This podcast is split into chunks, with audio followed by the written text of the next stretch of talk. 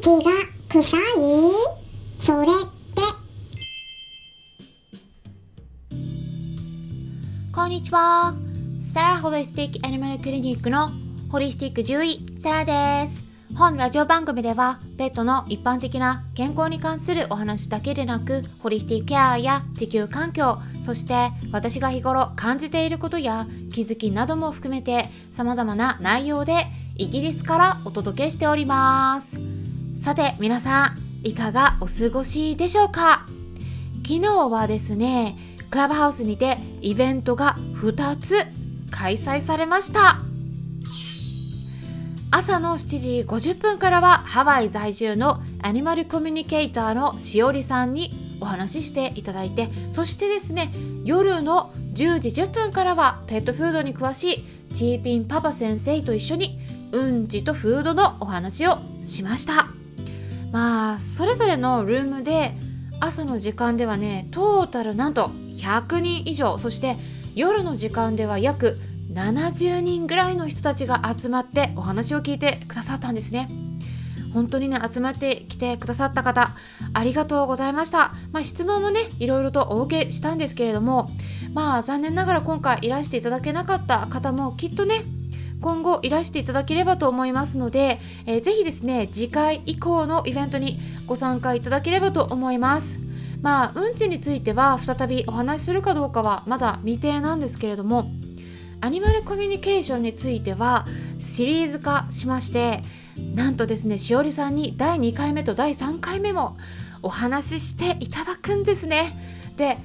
内容としてはですねペットの看病のことが次回そして第3回目はペットロスについてお話ししていただく予定になっています。では日程も決まっておりましてねぜひですね皆さんはいメモしていただければと思うんですけれども4月28日水曜日の朝7時50分ですね。それが第2回目そして第3回目は5月8日土曜日の夕方4時10分です。1時間となっておりますのでねぜひお気軽にご参加ください。でね実はですね昨日だけではなくて本日もイベントが開催されるんですね。本日はねちょっとまた違ったテーマになります。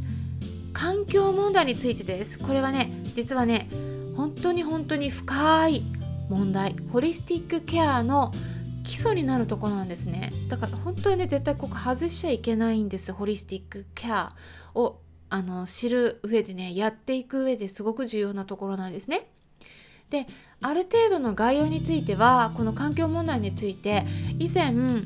この音声配信でもお伝えしたことがありますのでぜひ過去の配信も聞いてもらえたらと思うんですけれどもアフリカの海岸で起きていることについて今回お話ししていきます。ヒマラヤの方ではですね、えーもうかなり回数を重ねてまして 第238回目の配信になりましてはい。タイトルはですね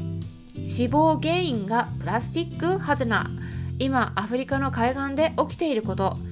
という名前になります。まあ、一応概要欄にリンク先載せておきますので、えーぜひねチェックしてみてください。アフリカのナミビアという国ご存知ですか？南アフリカの、えーちょっと西に隣接してるとこなんですよ。うん、西側ね、まあ、地図で言ったら左側です。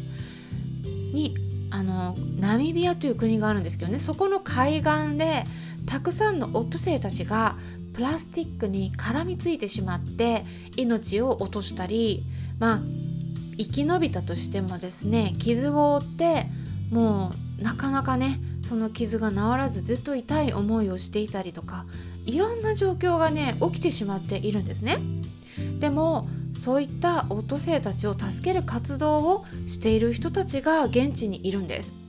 で団体がありましてその団体の名前は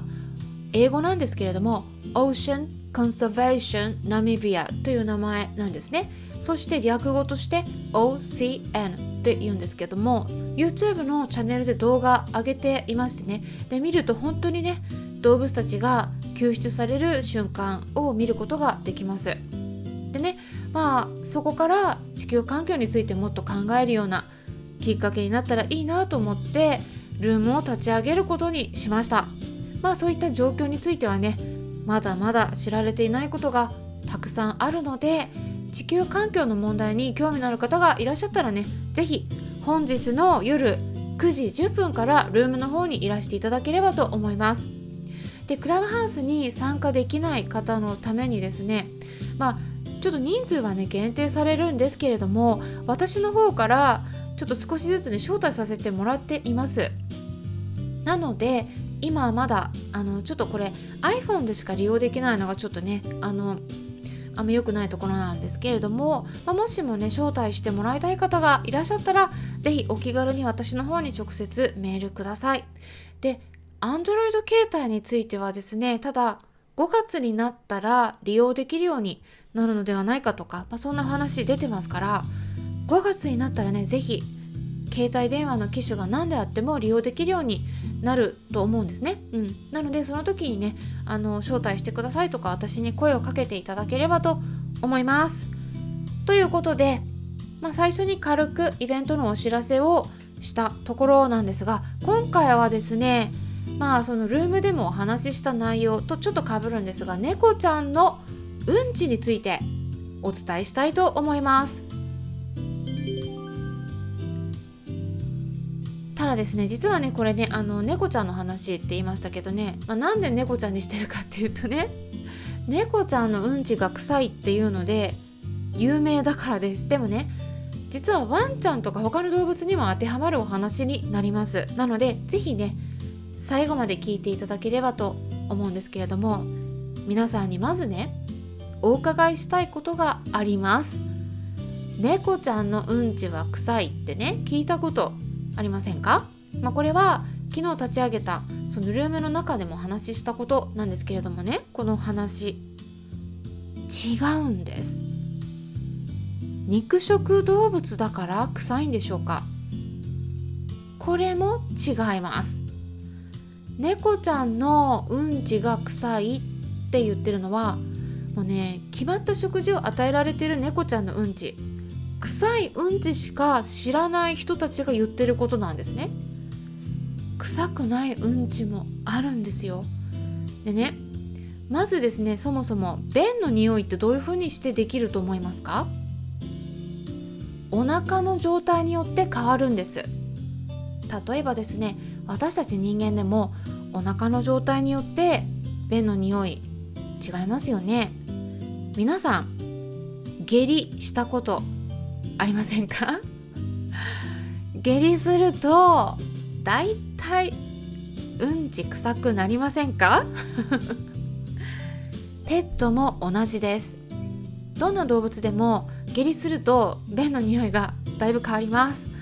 これはワンちゃん猫ちゃんだけでなくてウサギさんフェレットさんハムスターさんとか鳥さんでも全部同じことが言えるんですね。っていうことはですねお腹の状態がいい場合っていうのは